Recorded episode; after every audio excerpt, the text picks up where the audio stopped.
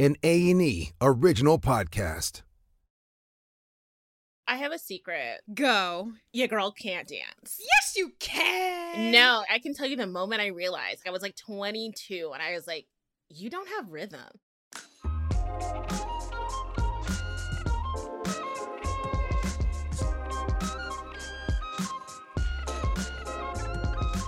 Hey, y'all. Welcome to The Table is Ours, the podcast where we discuss all things Black identity, from Black success to Black achievement and Black vulnerability. We discuss it all at this table because the table is ours. With me today is my favorite co host, Miss Amira Lawali. Hey, girl. Hey, boo. If Amira were an anthem, she would be We Found Love by Rihanna because I feel like that is such a moment. That's my song. Fist pumping, arms raising. That has your energy written all over it, girl. that is my energy. And you know what dance I do to that song? I do that like white girl sway to it. Da-da-da. It comes natural to that song. Not the Harry Styles Wispy in the Wind sway. The wispy in the wind. I become a wispy in the wind girl. A wispy in the wind girl automatically. I see it. I see it. And this is my amazing co-host, Kirby Dixon. Hey, girl. Hey. If Kirby were an anthem, she'd be also a Rihanna anthem. Duh. It'd be bitch better have my money for so many reasons. Let me tell you. Hey. Kirby's energy is queen of like pay me what you owe me. Yes, you better come correct. We can chill, but come correct. Yes. love it. Love it. And you know I have to ask you every week the same question. How are you? Ooh, girl, I am good this week. You want to know why? Why? Because I figured out at the end of quarantine a quarantine hack. And you know what that is? What is it? Taking dance breaks in the middle of the day. You just get up, you blast your favorite song, and you just do a little jig for about five minutes. I promise you, it's like an instant mood booster. Kirby, is that what you're doing between meetings when I can't reach you? Like, is that what you're doing when you don't answer? Absolutely. I'm getting my dance on, girl. I gotta shake away all the bad juju happening throughout the week. Noted. Anytime Kirby does not answer, she's pop lock and dropping it. Yes. Noted. I see it. Yes, that is it. that is the quarantine hack I'd like to share with you and everyone else that's listening out there because I promise you, ooh, it'll instantly lift your day. But I would like to clarify Am I a dancer?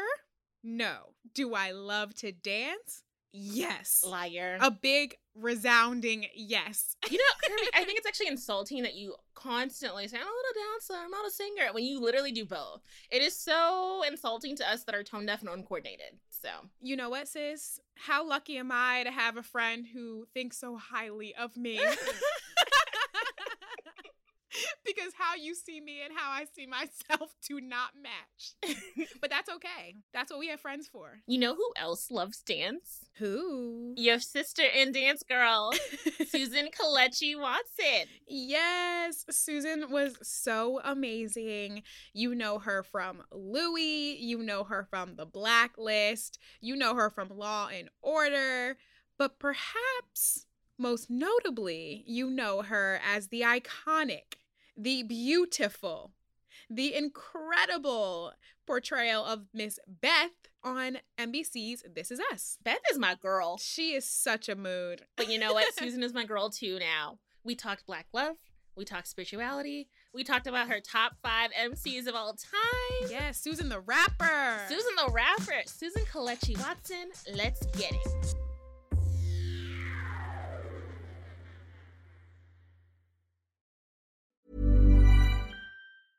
Hey, I'm Ryan Reynolds. At Mint Mobile, we like to do the opposite of what Big Wireless does. They charge you a lot, we charge you a little. So naturally, when they announced they'd be raising their prices due to inflation, we decided to deflate our prices due to not hating you. That's right. We're cutting the price of Mint Unlimited from $30 a month to just $15 a month.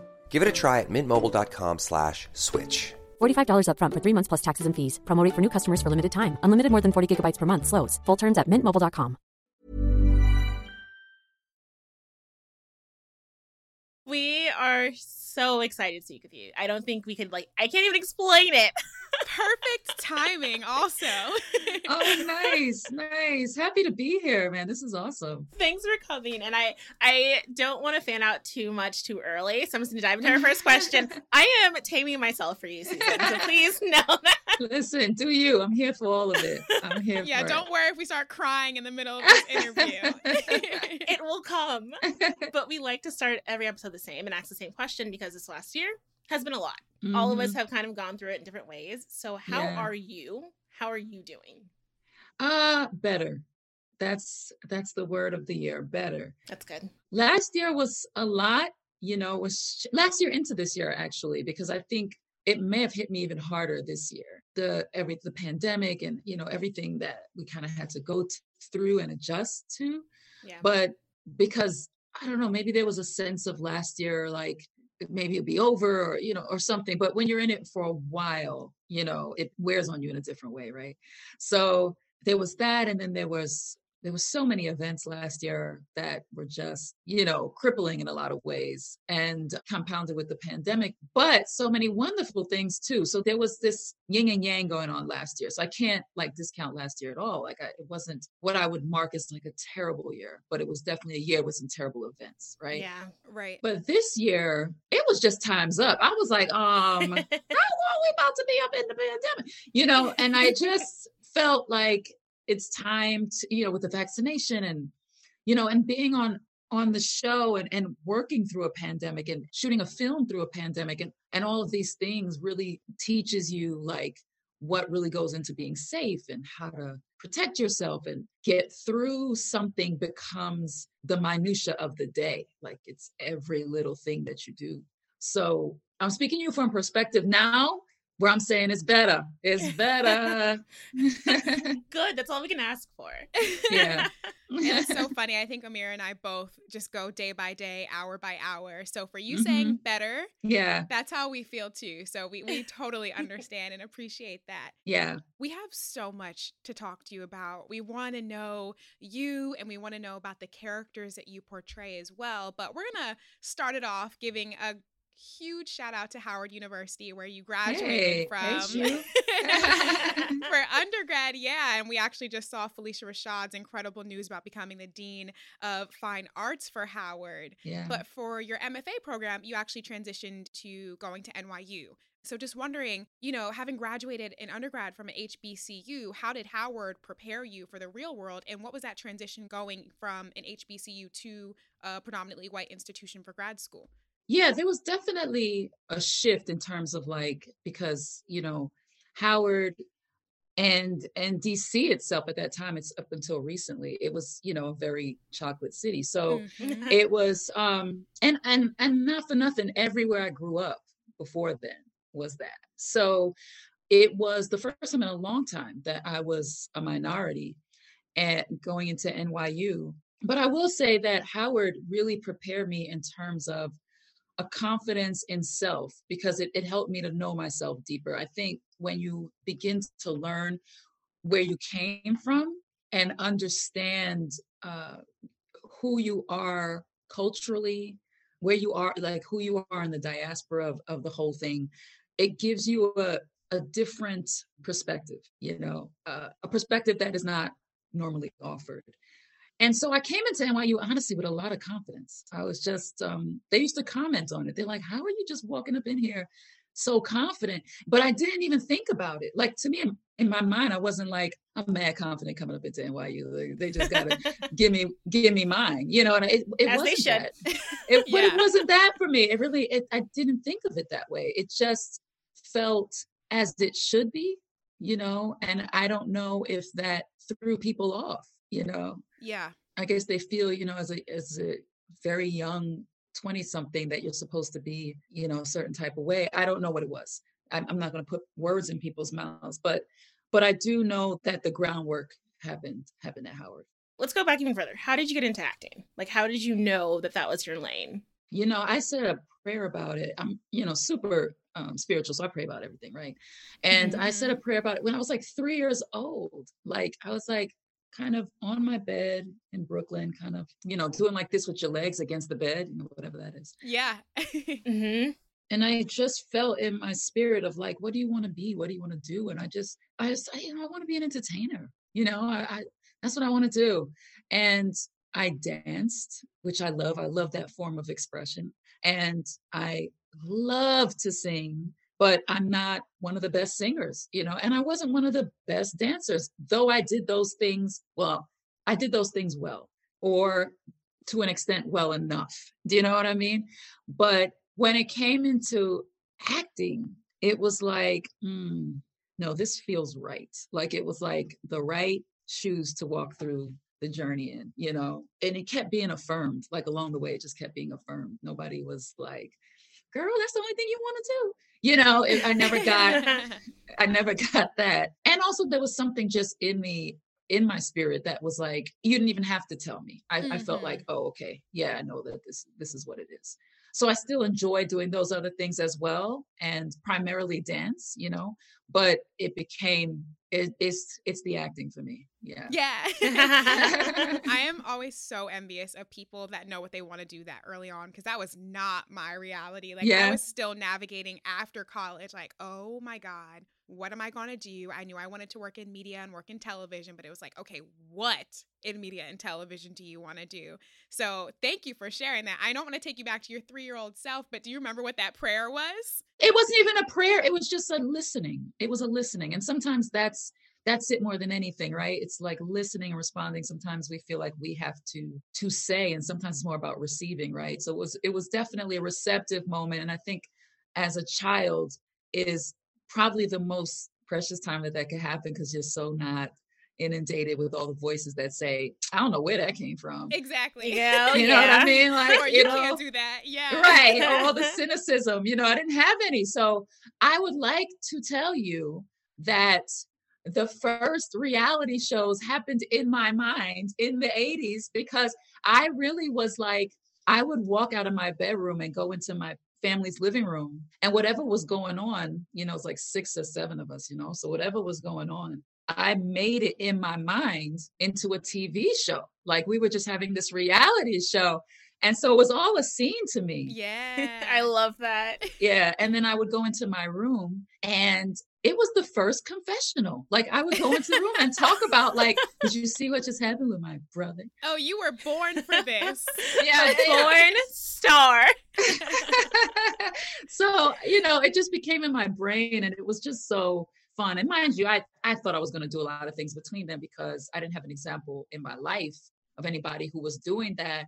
And um, you know, my my my family and everything wanted me to be secure in a, a real job and so they knew that i could write or you know other things so they were trying to get me in that lane and i sort of went in that lane and but i was so unhappy it just it just unfolded the way it had to unfold but you know it's timing for for me three for you you know after college it, it is what it is as long as it happens you know Amen to that. Yes. Yeah, yeah. So, question: At three, you knew what you wanted, but like, when was the first time you actually saw someone that looked like you on TV and was like, "Oh, I can do this"? Oh, the first time I was like, I can do this. Wow. I don't know if I said it like that, but I will tell you the people who made me want to do it. Mm-hmm. I think it was that whole era of like from Cosby to Different World to to Martin to yes. it was like that whole you know what I mean? It like yes. the golden age. The yes. golden age of black television. Yes. It really was.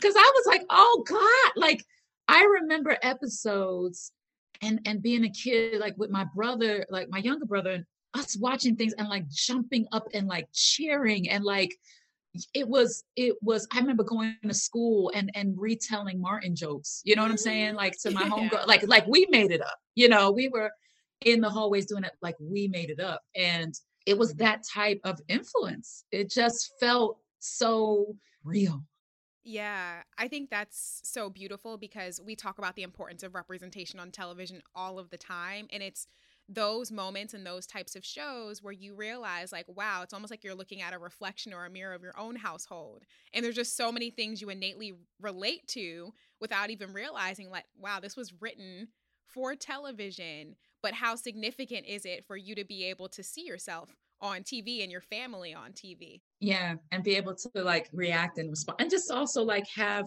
the community to talk about it. Everybody wanted to talk about it and you know, it was it was a really cool celebratory thing that we didn't realize we were celebrating, but you know, in the end you were, yeah. Before we move on, I kind of want to get into your spirituality and I love that you said that you kind of have shared it like since you were three and it's been part of you. Do you take that into work with you? Is that something that you separate? Like, is it something that's spoken about like on every set? You know what?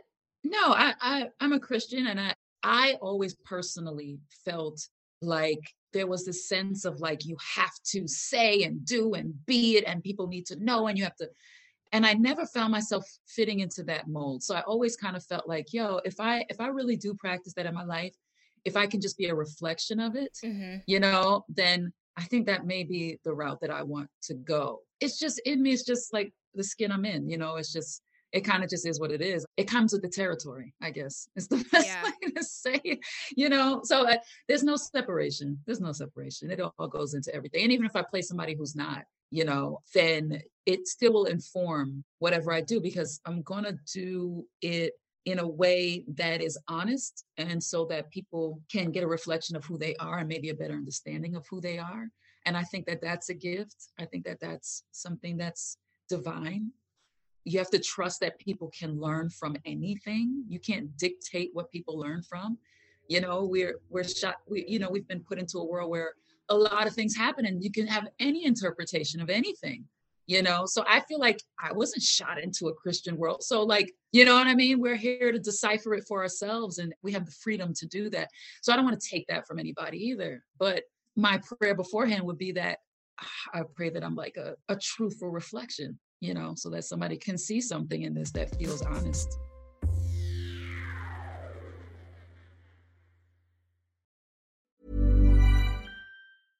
Ryan Reynolds here from Mint Mobile. With the price of just about everything going up during inflation, we thought we'd bring our prices down. So to help us, we brought in a reverse auctioneer, which is apparently a thing. Mint Mobile unlimited premium wireless. Ready to get 30, 30, bit to get 30, bit to get 20, 20, 20, bit to get 20, 20, bit to get 15, 15, 15, 15 just 15 bucks a month. So, Give it a try at mintmobile.com slash switch. $45 upfront for three months plus taxes and fees. Promo for new customers for limited time. Unlimited more than 40 gigabytes per month. Slows. Full terms at mintmobile.com. For the ones who work hard to ensure their crew can always go the extra mile, and the ones who get in early so everyone can go home on time, there's Grainger, offering professional grade supplies backed by product experts so you can quickly and easily find what you need. Plus, you can count on access to a committed team ready to go the extra mile for you. Call, clickgranger.com, or just stop by. Grainger, for the ones who get it done.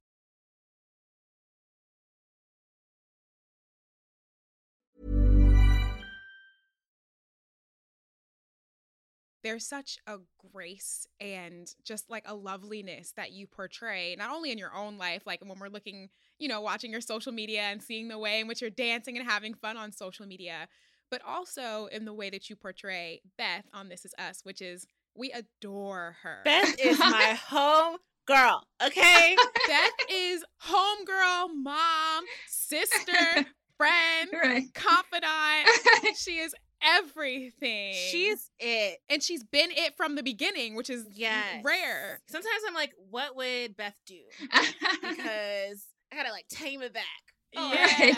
So, wondering as we kind of pivot into the This Is Us conversation, how did you land that role and what an iconic role to be playing on television now? Yeah, I landed it through an audition, to tell you the truth. Like it was just a, a, like your regular pilot audition, you know? And That's crazy because Beth is not regular. She's not a regular character.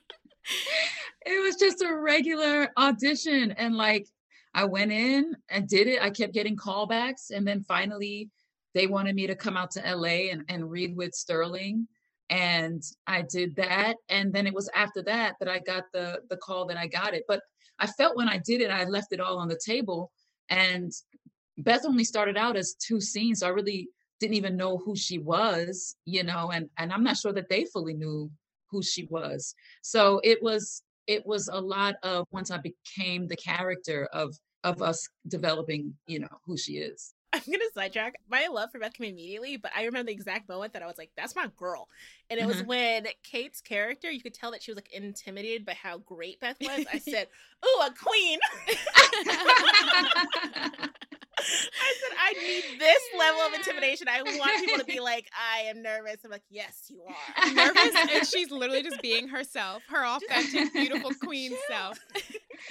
I, I like that people, you know, feel like, you know, they can look at Beth and think, yeah, that's my sis. Like I, I, I would want to know her or, or be friends with her because she's like a reflection of so many different women in my life that I've known, that I've seen, so many different mothers, just women who are on their grind in life, people who have dreams and hopes. She's just this, this compilation of so many things in life. She and I are like, we don't live the same life at all. You know, I don't have anything similar to Beth in my life, but it's a compilation of there's things that I've learned that I feel like, oh, that's this character. And it just felt right for her. You know, mm, it just yeah. felt right for her. And I've played a lot of, of course, you know, different women throughout my career, but none of them have been like her. And she hasn't been like any of the others. You know, it's just the kind of the way she came out. So it's really cool to hear that. I, I love it. I love that people identify with her and like, you know, and and like we do it for the culture. We do it for every part of it. You know, whatever it is we're always looking like for what's going on in the world right now and how people are feeling now and how to say that again in like an honest way without judgment you know? You know what i'm saying? Yeah both amir and i were watching the episode last night and it was so funny because i'm always so interested in how these productions have been navigating and pulling from the world in which we're living now and the pandemic and things like that. So even seeing Beth going through the close of dance oh, school oh gosh, and how yeah. you're teaching digitally and how the class starts from 10 students and whittles down to three students. Mm-hmm. Like it's just really impressive and this is us and I think you in particular in portraying Beth have done such a beautiful job at like literally making her a real person. She feels real. She is real. Thank you. Thank you so much. Yeah, that's the goal. I think this is goal. It's funny every time I think what's the goal of the show, I just go back to the title. I'm like, oh, this is us. All right, so yeah. we gotta be us. You know what I mean? Like we gotta be us. All right, let's do that. So I I'm I'm so happy. I can't tell you. It never gets old. And we've been hearing it for like five years.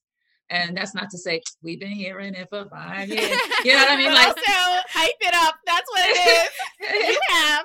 You do it. You talk that talk, girl. so, it's to say we've been hearing it for five years and it still hasn't gotten old. It still hasn't become like, I know. You know, it's like, man, I can't believe people are still saying this five years later and it's and it's still as cool as it was. So as much as we can, it's gonna be that until the wheels fall off. Yeah. So just to go back a little bit, we both read that before you booked This Is Us, you were kind of at a breaking point and you were going to go off to Montreal. Mm-hmm.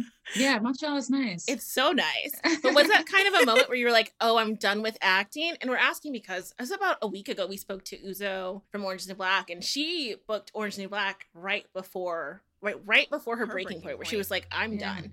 I'm done. Yeah. What was that breaking Oof. point like for you? Terrible. It's just terrible. so, because you're like, oh, the dream's dashed.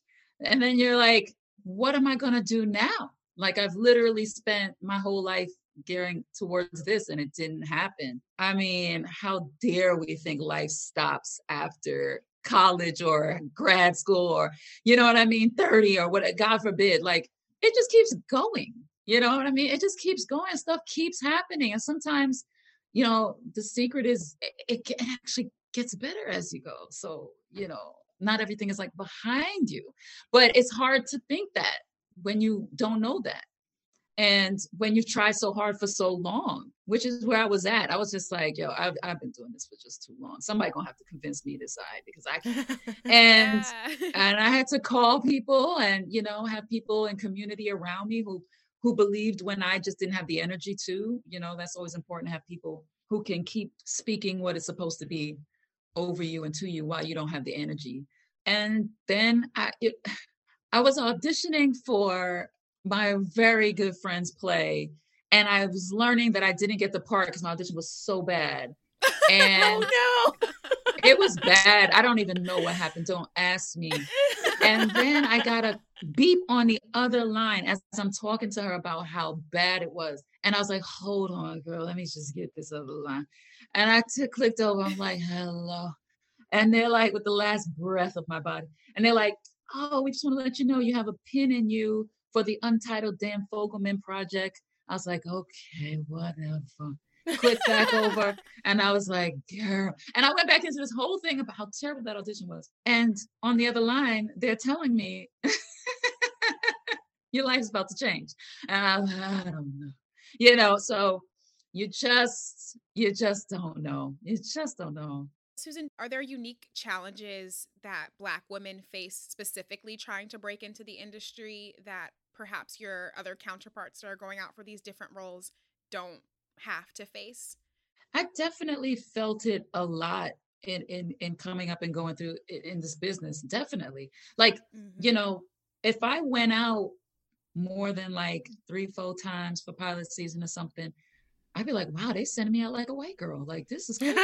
you know? And yeah. Meanwhile, my white counterparts, you know, were going out like three, four times a week. Oh, wow. And I sometimes was literally going out three or four times the entire pilot season. And half of that was for parts that says, you know, non-specific racial type or cultural type. Like, yeah. And then they inevitably went with, you know, specifically went with white. And mm-hmm. so it was really challenging. What I love now is that so many of us are on the producing side, so many of us are on the directing side and so it's beginning to shift and and people are understanding that people long for stories about black people. They they want to know. In the same way like i want to see minari and i want to see like shows about you know the asian community. Like i'm curious like it's, it's not just us exactly. you know i mean i want to know what's going on over here too. Yeah. so um those things really interest me. There was a short limited series and it was called Unorthodox. Oh, I love that. Netflix. Loved it, right? Because you never get mm-hmm. to see. I was deep into that world. Deep. It was such, yeah. It was so good. And it was also like a world where like I was living in Brooklyn at the time. So I was like, I just like obviously I've seen this community, but I didn't know anything about the practices and enough about it. So I was like, thank you for giving me that glimmer in. Unorthodox was so good. Yeah. And and like me, of course, being from Brooklyn, living right up against that community or in the same community, you never, you don't, you still don't know because they're so secretive about that life and seeing that. So the assumption that people outside of our culture would not be curious was silly to me. I was like, well, this don't make no sense. You know, I, I don't understand. Are we the only curious ones? And are we only placating to what white people want to see is that the totality of what's going to happen in entertainment. So it's something that i feel really passionate and really strongly about is bringing these stories to life just so that we get the full range of what's what's out here in the world and what's going on. Do you feel like that's shifted in the last few years that we're able to tell different versions of our stories? Because for me i feel like we're finally able to see different versions of black and that's mm-hmm. finally gonna move forward. Like whether it's insecure or Michaela Coel being like super cringy, and I'm like, yes, cringy black girl, do yes. you euphoria? yeah, right. Yeah, now we're getting all the stuff. Like I remember when you know it was so limited, and so if one person came out and it didn't represent every black person. It was like tear them down, no, da da da, and it's like, well, no, let them live, and like we just need more people to come out with some different stories like but that's the valid stories people like it you know? Um he, they you know that opportunity should be there. So now that there's so many different ones that's the road that we we have to stay on is and and the people are responding people are responding i'm telling you nothing says it louder than people putting money behind it. Nothing says it louder than yeah. fan bases and people coming out to support because that people can't say no to numbers. You can't deny that. You can't deny money. You know what I mean? You can't deny it that people are willing to say, yeah, I'll pay for that. I'll go see that. People are talking about it on social media. People are talking about it to their friends. People are like, what? That should have been nominated. Why not? That, you know, all that conversation just begins to validate exactly what we've been saying for so many years. Exactly. And it's great now that you guys are building the table for each other. Actors are becoming, like you're saying, producers and directors. And if, you know, networks and these big companies are not making the content that we know we want to see and audiences want to see, then the creatives themselves are going to start making the content. And I'm so excited for us to get to a place where, you know, we're not sending and agents aren't sending roles to their talent because they think they fit a mold, right? I want to see Susan as the love interest of the sitcom. I want to see Susan as Wonder Woman because she can be that and is that. That's what I'm so excited for. Me too. Me too. Yeah. Yeah. That that's exactly the thing. Yeah. It's like as much as I love Beth, you don't do it to stop at Beth. She's just one of the people, you know. Yeah. But as an as an actor, it's like, yeah, no, Marvel or yeah, no, comedy or rom com. Yeah, no, you know, lawyer or agent or you know what I mean, spy, whatever it is, all of that. You know, that's that's that's all in the bag too. We do have a, a little bit of a silly question for you, and it's an observation that we made on This Is Us. Uh-huh. So, normally, and we're getting better at it now, but normally the wigs on black women in Hollywood, they still have a long way to go.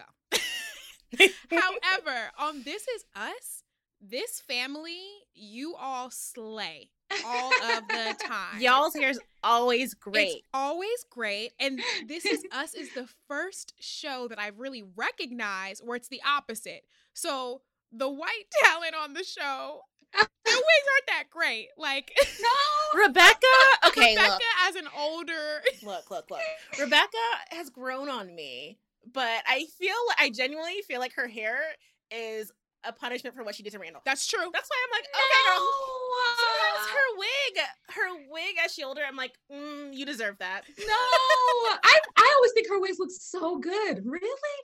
You know what? Here's I will say this. I will say this. Sometimes it depends on like because wigs are so sensitive, right? If you get the wrong backlighting or whatever, it's just it ruins like the illusion of it. So it's it there's a lot of different things that go into it. I I do love her wig, and I I thought y'all were gonna say, oh, we all e- equal up in here, but woo, No, we noticed. there's something for Rebecca's wig up in here. No, you guys are slaying the whole show. I, yes, and I also know it's like they switch y'all's hair up like black lot. women do. Yeah. So are your hairstylists and makeup artists black?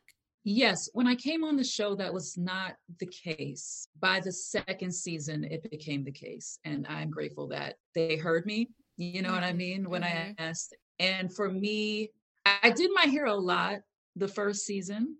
And nobody, you know, it was I didn't make it wasn't a thing. You know what I mean? It was yeah. like I thought this is what we this is what we did so long anyway. Yeah. You just kind of take care of it yourself.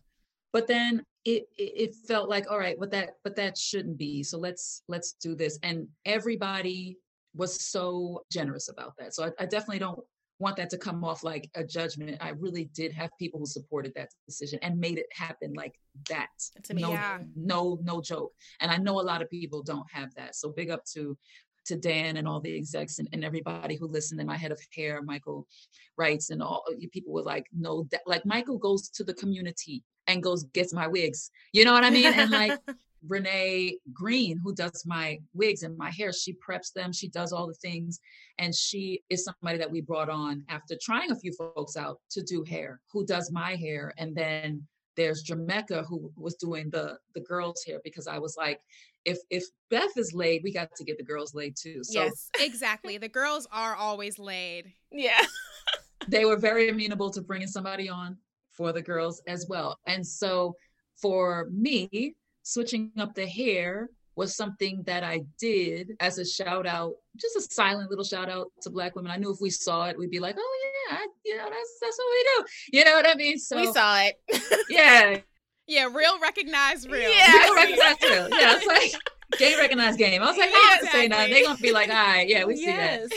Even the bonnet. I love a good bonnet appreciation. that was an incorporation and i and i'd seen people begin to dabble with that and i was like like that's real like I, people need to know like yeah like th- this is it's beautiful. What grows out of our head naturally is beautiful and this is kind of what we do to protect it and to to do our thing and i was just talking to dan last night uh, uh, our showrunner and our creator about how the whole hair thing started for me and I, the audition that i did i came in and i had just nah this was a couple years after. So i went I cut it all off in 2013. I went completely natural. And I got the audition like 2015. And so I had curly, um, thick, don't get it twisted, uh, curly, you know, hair. And I had kind of scooped it all up and put it like in a curly bun at the top of my head for the audition. By the time I got out to LA, I had these long braids. And I said, I just kind of went to the reading like, all right, well, listen, if they see me and they say, take it out, just take it out, you know. But if they see me and say, oh, it's cool, and this could be a different side of it, I wanted them to, because we didn't know who she was yet as a character. So I just was like, hey, play with it, you know.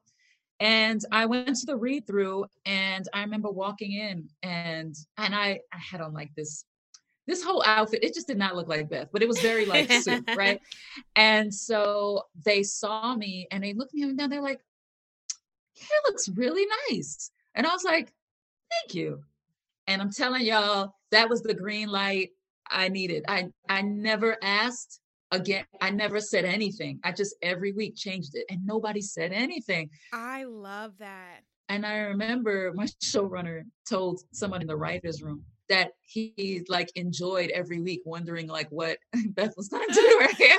this week. and I we joke that Dan Fogelman knows more about black hair than he ever thought he would Good. in his life. I love a good lesson. Yeah, he knows so much about it now. You learn how to compliment and how when not to say anything at all. Yeah. but I love that because I mean, there's so much as Black women. Our hair is a big part of our identity, and I'm so happy that even in you speaking up and having a showrunner who recognizes that if I'm going to portray a real Black family on this show, the hair just comes with that. That's a part of the conversation. That's a part of portraying true figures on screen. And there's so many shows out there now that unfortunately don't show black women in their true light or black families in their true light, right? They don't look at us as, I don't want to say human beings, because that's not the case all the time anymore, but they don't show us as multifaceted as we really are. So, wondering in portraying Beth, did you feel like a weight or a pressure with portraying a black woman in a black family in a multifaceted way? Not at all. That's good to hear. Not at all. Good. You don't deserve any of that stress.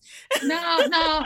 You know, I'm good. You know, like for real, for real. It's the job that we have is actors, and yes, there's a certain presentationalness nature to it mm-hmm. because you know, whatever you got to act for people, but you can't take the people in with you while you act. You know, because then you just you can't do you can't do it. It's like That's a great lesson. you know what I mean? So I not at all. It was just I felt like as long as we remain truthful, all that's gonna be there. You don't have to overthink representation. I'm never gonna walk into a room and not be black. And I'm very aware of that. Yes. So whatever comes out my mouth is something about the complexity of black people. Anytime, any day. So why do I need I don't need to think about that.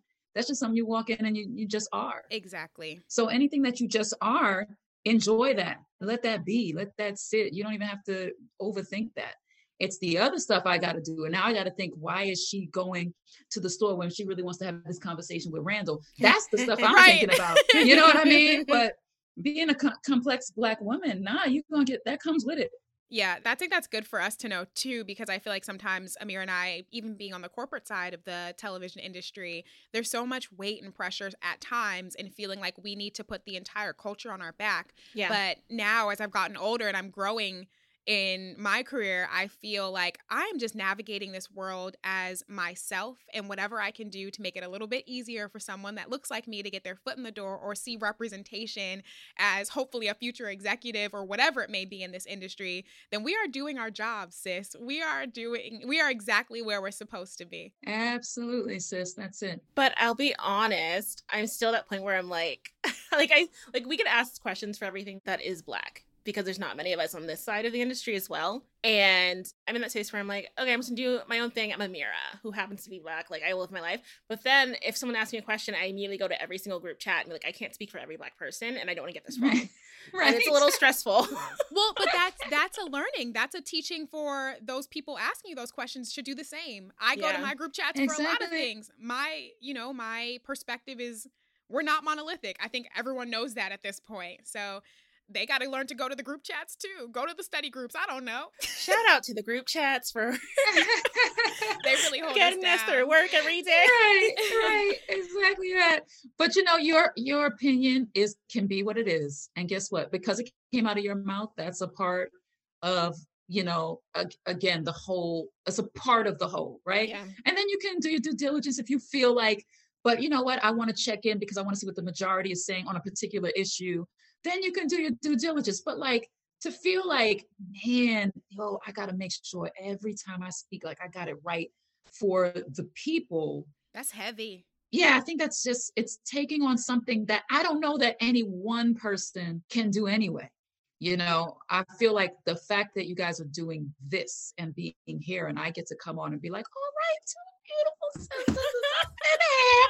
You know what I mean? And like, we at the table. Like that in itself is a moment, you know, that resonates. Oh, that makes me feel so good. I know, it made me so happy. Because that's what we did it for. Yeah. And the skin is popping, and we didn't even go there yet. I mean, we're gonna get there. I we gonna get mean, there. Your we can talk about it if you want to talk about Yes, it. your skin. I can't. I must know. I must know the secret. Anyway, we'll talk. we will. I know. I'm like, when you popped up, I was like, I need to ask for your scooting routine, but I was trying to stay focused. Hello. like- and hair regimen. I hair like I was like, you just look so good. Oh, like, Oh, teach me your ways because quarantine has been very hard. Quarantine has I had to like grow up. oh, it's been rough. Yeah, yeah, yeah. I have to get rid of quarantine face for sure. For sure. Yeah, yeah, yeah. Just wondering and, and to broaden it out a little bit into the the industry a bit more but one of the things that we love about this is us is they seem to do having really complicated conversations and themes on screen really really well. And so wondering like what kinds of combos do you think we're seeing on television now that are important to be had? And how do we continue to kind of move the conversation forward from your perspective I think conversations without judgment are important to be had. That's one of the things that the show does a lot. It's like, how do we have this conversation and me not be judging you while I'm having it, and me not be kind of judging myself? Like, let's let's be like, all right, let's assume that I love you and you love me. So we're gonna take that off the table. Let's assume that I respect you. Might not be love, it's respect. Let's assume I respect you and you respect me. Let's talk from that perspective rather than like, I don't even respect what you're talking about. And now you have to earn my respect on top of proving to me why you even have this feeling or what. So you can't even get to a conversation because people are like, well, now I'm looking at the way you're not respecting me. So I can't even hear what you're saying. I always hear disrespect first. You're so right. I hear disrespect first. I'm always like, that sounds like a Yes. toot, right. and that's all I care about. That it's tone, right? Like you always hear how people say something. yes it's not what you say it's how you say it It's how you say it. And like I'm super addicted to like unsung, unsung Hollywood, unsung yeah. anything. And like what's the other one? It's not unsung, it's um uncensored and all this kind of stuff. And I was hearing uncensored yep yeah, I love those shows. And Jaleel White was just talking about, you know, when people call them Urkel, he's like, I'm not listening to you say Urkel, it's how you say Urkel. You know what I mean? Like, what is Exactly. your thought behind it? And like, is it a nerdy inflection or yeah. right or like oh you were that dude and like so i feel like our show has conversations that people normally would find hard because they don't like to co- walk into those conversations vulnerable Yeah. you don't want to be vulnerable and have the race conversation you want to come in heavy armor artillery if these people say one thing is is about to go down you know like that's the way we walk into a lot of things and when you have a family that's very destructive. So it's about people who are saying, yeah, we can have this conversation and I'm gonna let you know how it hurt me and I'm gonna let you know what you need to do and how maybe we can try to move forward. I'm not saying it's fixed, but this is how maybe we can move forward. yeah coming from a place of empathy Mm-hmm. Yeah. and, and understanding and honesty and knowing I might not get it right, but guess what? This is a conversation that we need to Yeah. have because this is how I'm feeling. yeah, this is how I feel. And I'm not gonna like bring any other of the the stuff that can kind of pull us apart into it. Exactly. which is hard. You know, it's a really, there's a certain amount of saying, like, this is ideally the way we'd like to do it. Right. But at least if you throw that into the conversation, people can see an example of, like, hey, there is a way to have those conversations. And the show is so influential in that way that it has helped many people and families come together because they saw the show do it. Yeah. Yeah. They saw an example of it on the show. Yeah. So I love that. And I also, what else is done so well on This Is Us? And this is where I'll be really honest. When This Is Us started, I didn't realize I was going to have like a great portrayal of Black love consistently. Like, I didn't know that. I was Yeah. like, then the first episode, I said, voila, here, like, here it comes. So Yeah. you mentioned having no pressure earlier, like, of have you didn't feel the pressure to portray Beth as multifaceted. Did you feel any pressure to portray Black love a certain way? We don't feel pressure. We enjoy it. We're like, okay, because we didn't know. You know, you know, a lot of stuff. I think the assumption is that we know, like, oh, we know how people are going to see this, or we know eh, we didn't know. You know what I mean? So when it happened, we were like, we became aware of it because there's only but so much you can turn off social and television and not know. But once we became aware of it, it was like, oh, really? That's what's going on here? All right, well, okay, I, I, I, I have no problem taking on that responsibility. Or if that's sort of the mantle that's on our relationship, cool. Let's let's really enjoy that. Let's let's you know deepen that the moments that we can. Let's really you know, and it doesn't hurt that I love Sterling to death and we have a great relationship. We, we both genuinely love each other. Yeah, your chemistry is magnetic. Yeah. Yeah, that don't hurt.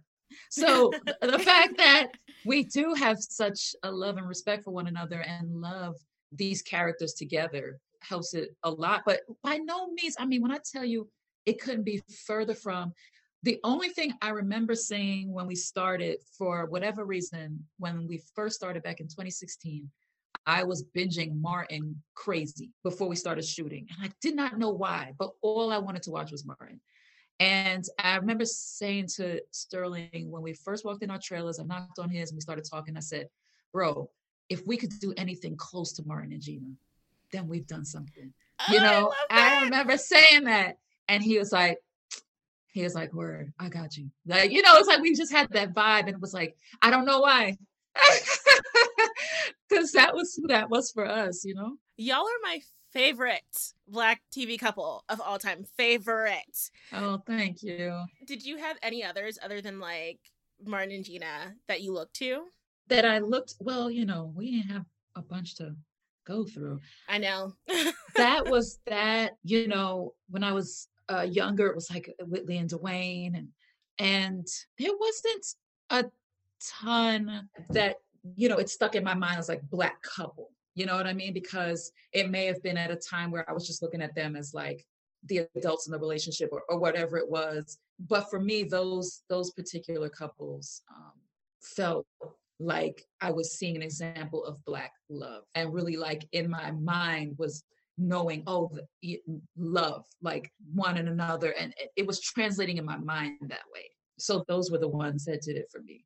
Yeah, I do want to ask a little bit of a fun question because uh, we've had such an amazing conversation about representation on television and This Is Us, but we heard through the grapevine. yes, we did. That you are a lyricist. You are a rapper. You love to rap. You're from Brooklyn. Like, come on, New York City. So we have two little quick questions for you. One, top three MCs of all time. Oh man okay, dang, y'all really gonna do this to me? you know, some people are like wicked lyrically, like wicked. And I, I, you know, you could go, I'm gonna let me do the disclaimer. Like, you know, the the Jay-Z's and you know, the, there's the biggies and the Tupacs, like let's just put that on another. But I, I, you know, Andre 3000 for me yes is yes wicked. Talk about it. I feel yes. like that was an immediate connection. We are yes. friends now in real life, Susan. Okay. Yes. that was it. Wicked. And I think they're okay. And oh man, lyrically, Kendrick is dope. Lyrically. Mm-hmm. Kendrick's great. But yeah, but I mean, this is like on the low low, and you kind of had to I think maybe be there in like 2007 when it was really 2007, 2008 when it was really popping off. But I remember when Lupe Fiasco first came out, and oh, I was like, I adore Lupe. Oh, yes. Like I was like, what is this lyrically? Like if you listen, and I'm a big like listen to the words person, and I was like, did he just say what I think he said?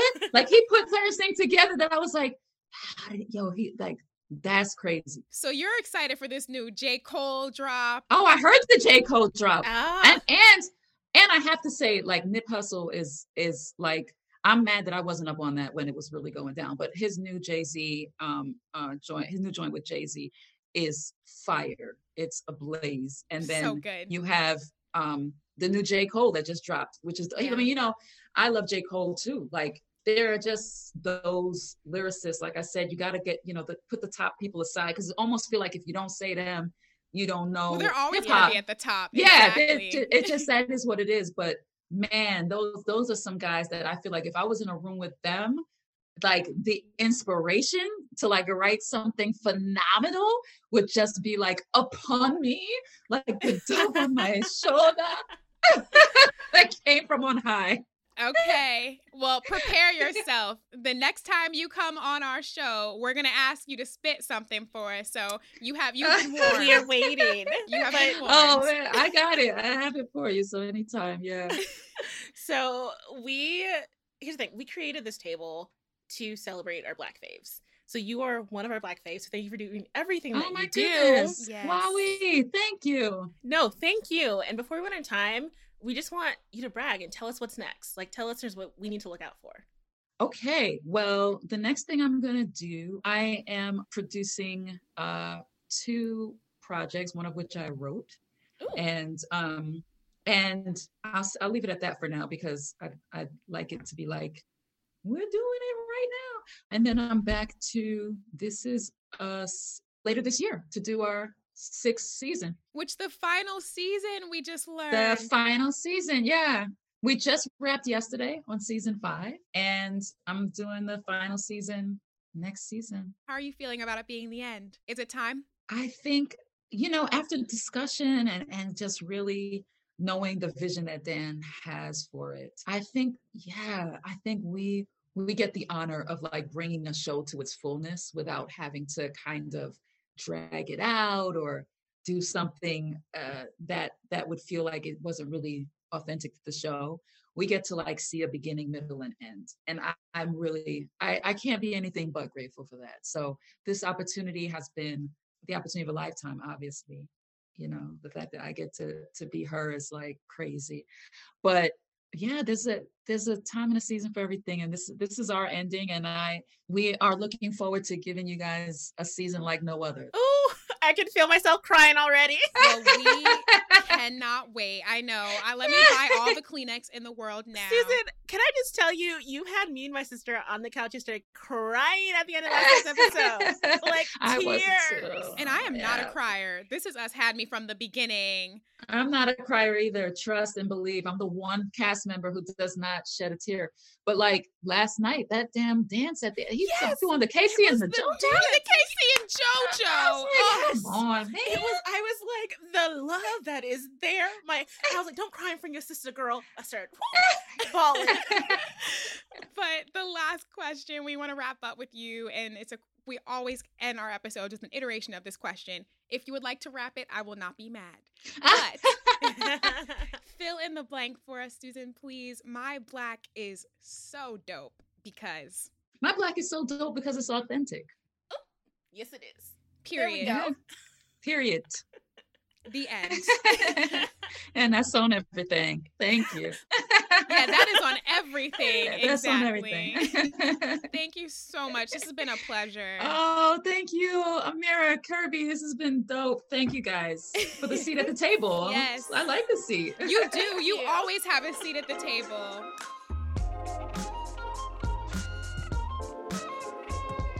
The Table is Ours is produced by us, Kirby Dixon and Amira Lawali. This episode was also produced by McKamey Lynn and Richard White and edited by Melissa Kaplan. Our researcher is Emma Fredericks. Our executive producers are Jesse Katz and Ted Butler. The Table is Ours was created by A&E. Subscribe, rate, and review wherever you get your podcasts. See you next week.